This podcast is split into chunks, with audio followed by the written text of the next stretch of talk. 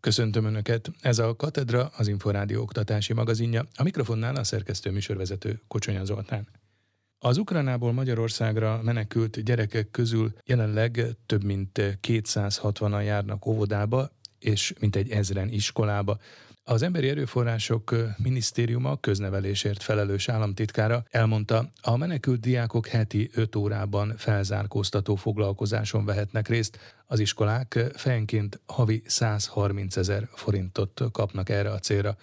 Maruzsa Zoltánnal Herceg Zsolt készített interjút. 780 ezer személy az, aki Ukrajnából, vagy Románián és Szlovákián keresztül, de végső soron Ukrajnából Magyarországra érkezett. Többsége hölgyek, illetve velük jövő családtagok, gyerekek. Nem mindenkivel van dolga közülük a magyar köznevelésnek, de aki közülük úgy dönt, hogy Magyarországon marad, ők ugye egy menedékes kérelmet nyújtanak be, és ahogy ez megtörténik, onnantól azonnal vonatkozik rájuk a tankötelezettség, és a magyar oktatási rendszerben is a jogok és a kötelezettségek, amik ezzel ezzel járnak, ezek érvényesek. 268 óvodás és 1050 iskolás az, aki eddig a magyar köznevelés rendszerében megjelent. Nagyjából a fele ennek a létszámnak az egyébként ukrán-magyar kettős állampolgár, tehát jó eséllyel úgy definiálhatjuk őket, mint kárpátaljai magyarok. És nyilván a kettős állampolgársággal nem rendelkezők egy része is egyébként magyarul beszélő kárpátaljai ukrán állampolgár, de vannak természetesen szép számmal olyanok is ebben a létszámban, akik egyébként nem beszélnek magyarul. Mindannyiuk számára biztosít biztosítjuk a magyar köznevelésben az alapszolgáltatásokat, illetve többletszolgáltatásokat is. Nyelvi szempontból két jól körülírható körről van szó, az a gyerek, aki beszél magyarul, és aki nem beszél. Aki beszél, azt nyilván sokkal könnyebb beilleszteni a magyar köznevelési rendszerbe, még ha nyilvánvalóan a két ország oktatási rendszere, a tananyag, a tanmenet, a követelmények tekintetében gondolom jókora különbségek vannak, de mit tudnak kezdeni azokkal a gyerekekkel, akik csak ukránul beszélnek? Van annyi pedagógusunk, aki beszél ukránul, hogy ellássa őket? Az óvodába azt gondolom, hogy nagyon könnyen és gyorsan integrálható mind a magyarul beszélő, az gyakorlatilag problémamentes, mind pedig az ukránul beszélő gyerek, hiszen az általános tapasztalat, hogy óvodás közegben egyébként rendkívül gyorsan néhány hónap alatt a gyerekek képesek a adott nyelvet elsajátítani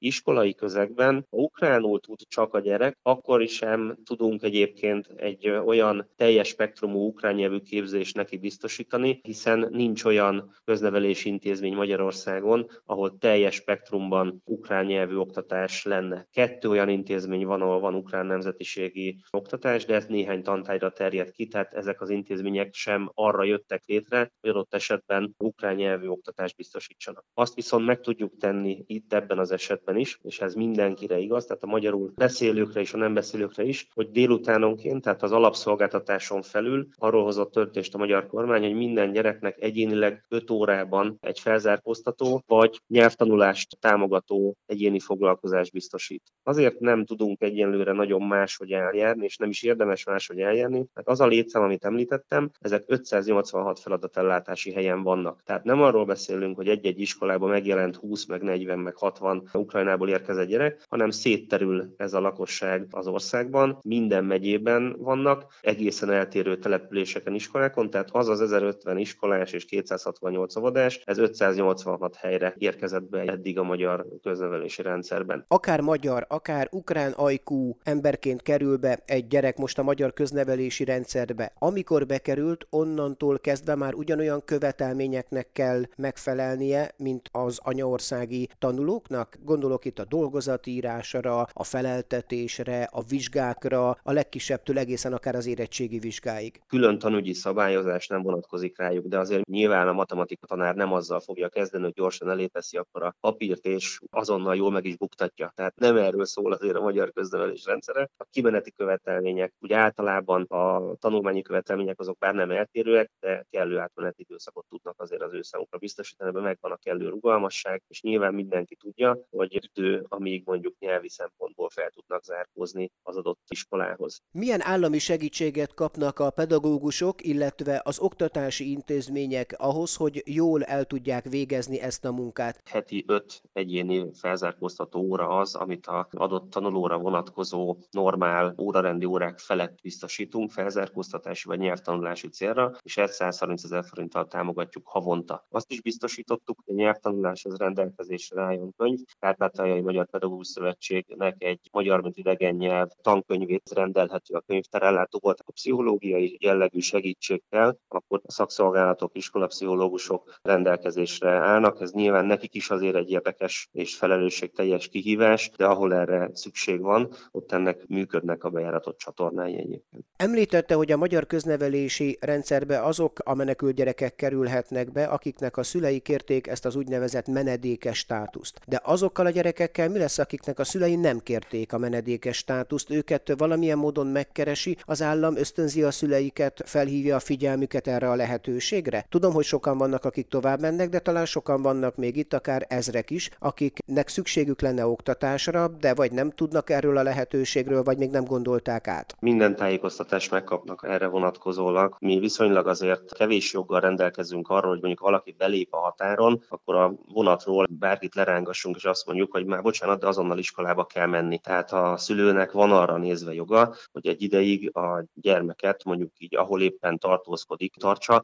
Az se lehetetlen, ezt is működtetik egyébként az ukránok, hogy ők az adott ukrán iskolának a digitális oktatásában vesznek részt. Önkéntes tanárok foglalkoznak ukrán menekült gyerekekkel a budapesti piarista gimnáziumban. Az egyházi iskolák és a 72 tanítvány mozgalom pedagógus műhely által indított akció keretében jelenleg 15 kisdiákról gondoskodnak. Hagyományos tanórákat nem tudnak tartani, de igyekeznek tartalmas időtöltést biztosítani a gyerekeknek. Horváth Bálintal, a Piarista Gimnázium igazgatójával Varga Mónika beszélt. A március 15-i ünnep után másnap elkezdtük fogadni ezeket a menekült gyerekeket, és közben szép lassan növekszik a számuk. Most egy olyan 14-15 gyerek van már, időnként változik a létszám, van még nap többen vannak, van, amikor kevesebben. Ők ukrán anyanyelvűek, vagy kárpátaljai magyarok, tehát beszélnek magyarul, mi a jellemző? Ukrán anyanyelvű gyerekekről van szó. Azt látom, hogy a kárpátaljai magyar anyanyelvű gyerekeket könnyebben fel tudják venni a magyar iskolák, mi is fölvettünk egy ilyen tanulót, tehát osztályba. Azok a gyerekek, akik hozzánk járnak, kisebbeket tudunk fogadni, tehát ők 6 és 11 év közötti ukrán gyerekek. Tudnak-e nekik oktatást biztosítani, hiszen hiányzik a közös nyelv? Hogyan oldják meg akkor a tanórákat? Egyáltalán vannak-e tanórák? Igen, hát ezt iskolának nem nevezném, amit csinálunk, inkább nevezzük ilyen napközinek, vagy milyen foglalkozásokat szervezünk, tehát ez nem a hagyományos értelemben vett iskola. Azt gondolom, amit csinálunk, az azért jó, mert a gyerekek közösségben vannak, meg együtt vannak, meg valami értelmes, hasznos dolgot csinálnak, de ez nem iskola. Hát a nyelvi problémákat azt most lassan kezdjük leküzdeni, mert találtunk olyan ukrán nyelven is tudó tanárkollégákat, akik ebben segítenek. Most úgy tűnik, hogy lesz már két állandó emberünk, és hozzájuk már jobban tudnak kapcsolódni azok a ilyen nagyon lelkes és nagyon kedves magyar pedagógus kollégák, akik önkéntesként jönnek. Ez délutáni foglalkozást jelent, délelőtti foglalkozást hogyan képzeljük el? Délelőtti foglalkozást hirdettünk meg, kicsit abból kiindul, vagy azt gondolom a családoknak, tehát a szülőknek azért szerintem az a valódi segítség, hogyha délelőtt valaki vigyáz ezekre a gyerekekre. Kicsit azért is, hogy a délelőtt az iskolában is többen vagyunk, akkor tudnak például ebédet kapni ezek a gyerekek, és akkor hát az egész az arra épül, hogy egy nagyobb termet ki tudtunk öríteni az iskolában, ahol tudjuk fogadni a gyerekeket. Tehát, hogy ilyen szempontból erre a felszabadított helyre tudunk rá szervezni minden olyan programot, ami ezekkel a gyerekekkel kapcsolatos. Akkor ez nagyjából kézműves foglalkozást jelent? Hát Angolórát hát jelent? Képzeljen, kézműves foglalkozást, kicsit tudjuk őket tornáztatni, aztán szereztünk ilyen logikai játékokat, talán valami fajta ilyen drámajátékos foglalkozások is mennek, rajzolnak, színeznek, számolnak, ilyesmiket csinálnak. Ugye az a helyzet, hogy vegyes életkori csoportból jönnek a gyerekek, tehát elsős, másodikos, harmadikos, negyedikes, talán még hatodikos is gyerek is van, ezért nem könnyű őket együtt foglalkoztatni. De talán még ez az a korosztály, ahol azért ezeknél a foglalkozásoknál az, hogy nem egyforma idősek, akkor azért ez kevésbé számít. Ugye ez a foglalkozás annak jó, aki nem döntött el, hogy meddig marad Magyarországon. Ugye a családok közül sokan vannak olyanok, akik tovább utaznak Magyarországról, illetve olyanok is vannak, akik ugye nagyon reménykednek abban, hogy a háborús helyzet a következő napokban vagy hetekben véget ér, és akkor vissza tudnak menni. Illetve van olyan csoport is, aki nem talált még olyan magyar iskolát, ami befogadná. Az látszik, hogy a 20-25 gyereket fogunk tudni ebben a formában foglalkoztatni, egyszerűen a kapacitás meg a helyenyét bír, és aztán meglátjuk, hogy esetleg a nagyobb diákok irányába tudunk-e nyitni ilyen online oktatás formájába, meg azt is örömmel látom, hogy vannak olyan iskolák, akik azokat a szabad kapacitásaikat, ahova fel tudnak venni gyerekeket, oda befogadnak ukrán gyerekeket, és igyekeznek nyelvtanítással, mindenféle segítő támogató rendszer építgetésével megteremteni a lehetőségét, hogy ők bekapcsolódjanak a magyar iskola rendszerbe. Egyébként milyen állapotban vannak ezek a gyerekek? Érezhető, hogy háborús közegből érkeztek? Nagyon változó a helyzet. Egyébként itt kollégákkal is beszélgetek, akik még foglalkoznak más iskolában gyerekekkel. Tehát, hogy vannak olyanok, akik azért látszik rajta, hogy valami történt velük, vagy nagyon megviseli őket az, hogy el kellett jönniük otthonról. Azt látom azért, hogy ha ilyen gyerekcsapat van, aki játszik, akkor ott könnyen és gyorsan feloldódik azért a legtöbb. Tehát mosolyognak, meg jókedvűek, és ez jót tesz nekik, hogy így együtt vannak. Látok olyan kislányt, aki azért nehezen nyílik meg, vagy nehezebben bevonható. Elképzelhető, hogy, hogy mindig ilyen, de az is lehet, hogy, hogy valami olyasmi történt vele, amiről még nem tud beszélni, vagy nem szeretne. Hazaküldte diákjait és belső Ukrajnából érkező családokat fogad be a Péterfalvai Református Líceum Kárpátalján. Az intézményben a menekülőket a kollégiumi szobák felajánlásával, teljes ellátással és többféle foglalkozással is segítik. Az 1995-ben nyitott líceumban 120 diák tanul, ők most online oktatásban vesznek részt. Tatár Tíma beszélgetett mindenről Seres János lelkészigazgatóval. Amikor a háború kitört, felkeltek a diákok, mindannyian meg voltunk rémülve. Ilyet még ők sem, én sem még ilyet nem éltem át, hogy egy ilyen hírre kellett ébrednünk, hogy Oroszország megtámadta Ukrajnát. Azon a reggelen hívtuk a szülőket, és mi is mindent megtettünk annak érdekében, hogy a diákok minél hamarabb haza jussanak, és a szüleik mellett legyenek. Az utóbbi napokban, hetekben viszont nem maradt üresen az intézmény, hiszen a háborús övezetből menekülő családokat fogadtak be. Kik vannak most önöknél? Már az első napoktól kezdve felekezetre való tekintet nélkül, nemzetiségre való tekintet nélkül mindenkit, aki hozzánk jött, aki minket megkeresett, mindenkit szeretettel fogadtunk. A mi iskolánk 120 férőhelyes, és volt olyan, amikor teljesen tele volt az iskola. Viszont van mozgás. Van olyan, akiknek vannak akár Németországban, Franciaországban, vagy más európai országokban barátaik, ismerőseik vagy rokonok, és amikor megkészült a lehetőség az utazásra, akkor ők tovább mentek, de a helyükre mindig jöttek mások. Most is az iskolánkban 80 menekült van, akiket természetesen etetünk, gondoskodunk róluk. Borzasztó, lelkileg megviselt háttérből jönnek hozzánk. A legfontosabb az, hogy ezeket a menekülteket lelki gondozzuk. És olyan jó, hogy menekültként érkezett hozzánk Rovnóból egy ukrán református lelkipásztor és ő nagyon nagy segítségemre van a menekültek lelki gondozásában. Isten tiszteletre invitáljuk a menekülteket, és látni azt, hogy egy-egy Isten tisztelet után az ige milyen változást visz végbe az életükben. Hogyan bírják erőforrásokkal? Azért 80-100-120 embert ellátni nap mint nap, az nem kis erőfeszítés lehet. Az anyaországban élő testvéreink, testvérgyülekezeteink, testvériskoláink nagyon nagy segítségük segítségünkre vannak, és nem csak áldozatot vállalnak, anyagi áldozatot, vagy élelmiszerben segítenek. A legfontosabb, amit tapasztalunk, az az, hogy imádkoznak értünk. Mit tapasztalnak? Van remény ezekben az emberekben arra, hogy visszatérhetnek majd előbb-utóbb a szülőföldjükre, a saját településükre? Vannak olyanok, akik az autóval eljöttek, és megállnak az autó mellett, és elmondják, hogy ennyi maradt az életük munkájából ez az autó. Vannak, akiknek a lakásaik megmaradtak, és hazamennek majd, a, amikor vége lesz a háborúnak, de bizony nagyon sokan vannak olyanok, akik bár mennének haza, de már nincs hová fejüket lehajtani. Már nem tudnak hová hazamenni, mert nincs otthonuk. Katedra. A Tudás magazinja oktatásról, képzésről, nevelésről. Rendhagyó Kertész Imre irodalomórák indultak a 12. évfolyamos középiskolások számára a Nobel-díjas író hagyatékát gondozó Kertész Imre intézetben, A szituációs gyakorlatokat és drámapedagógiai módszereket is alkalmazó foglalkozásra fővárosi és vidéki középiskolásokat, gimnazistákat és szakközépiskolásokat egyaránt várnak.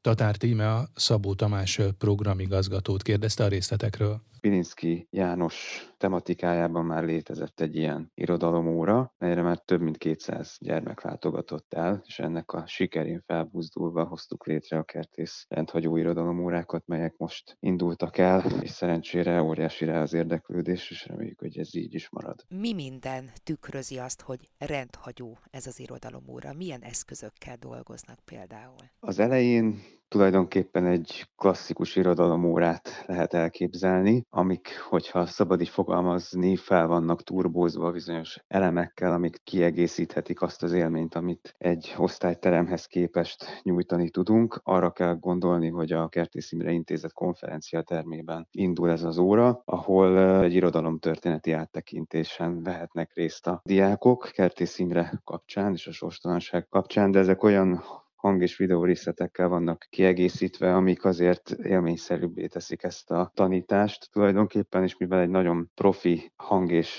videórendszerünk van, szerintem ezt azért mindenképpen élvezik is a diákok. Ezt követi egy olyan interaktívabb rész, ami tulajdonképpen csoportfoglalkozásokat jelent, drámapedagógiai módszerekkel vegyített foglalkozásokat kell itt elképzelni, ahol igazából személyes élményeket szerezhetnek a diákok a témával kapcsolatosan. Az órát magát pedig egy olyan elem zárja, ami aztán teljesen a Kertész Imre Intézethez kötődik, hiszen egy vitrínbe kihelyeztünk a nálunk őrzött hagyaték részből olyan elemeket, amik izgalmasak lehetnek a diákok számára, fényképek, kéziratok, illetve dokumentumok, melyek Kertész Imréhez köthetőek. A Sorstalanság című regényt szám számomra még felnőtt fejjel is azért meglehetősen megrázó volt elolvasni. Mit tapasztalnak, hogy a középiskolás korosztály hogyan veszi ezeket a nehéz érzelmi akadályokat? Én úgy gondolom, hogy ezt azért már ebben a korban lehet venni, ezeket az akadályokat. Ugye alapvetően 12-es osztályoknak szánjuk ezeket az órákat. Valóban nem egy könnyű téma, de úgy tapasztaljuk, hogy pláne a csoportos foglalkozások után, amikor bizonyos szituációs játékokban személyes élményi válik a regénynek különböző részei, akkor teljesen feldolgozhatóvá és érthetővé válik a regény üzenete. Mi a módja annak, hogy egy-egy osztály jelentkezzen egy ilyen rendhagyó irodalomórára? Alapvetően a Kertész Imre Intézetnél lehet jelentkezni, a rendezvény kukackertészintézet.hu e-mail címen. Mindenki számára elérhető. Az egyetlen kritérium, aminek meg kell felelni, az az, hogy középiskolai osztálynak kell lenni. Elsősorban 12-es osztályokat célzunk be ezzel a foglalkozással, de természetesen, hogyha fiatalabb osztályok is kedvet éreznek a jelentkezésre, akkor nem fogjuk őket visszautasítani. Katedra. Merre tart a hazai oktatás? Milyen lesz a holnap iskolája? Csak nem 7 milliárd forint uniós forrást fordíthat a kormány okostantermek kialakítására. A fejlesztés 180 a konvergencia régióban működő állami iskolát érint, és az Európai Regionális Fejlesztési Alap forrásaiból több mint 6,9 milliárd forint fordítható az okos tantermek kialakítására. Ebből a forrásból komplex fejlesztés valósulhat meg, így nem csak digitális, vizuális eszközök, laptopok, nyomtatók, digitális tananyagok kerülnek az iskolákba, hanem az erre kijelölt tantermek is teljes körű építészeti, gépészeti felújításon mennek át. A programot a Klebersberg központ koordinálja. Megjelent az új köznevelési és szakképzési tankönyvjegyzék, amely 40 kiadó több mint 2400 kiadványát, köztük új fejlesztésű tankönyveket tartalmaz.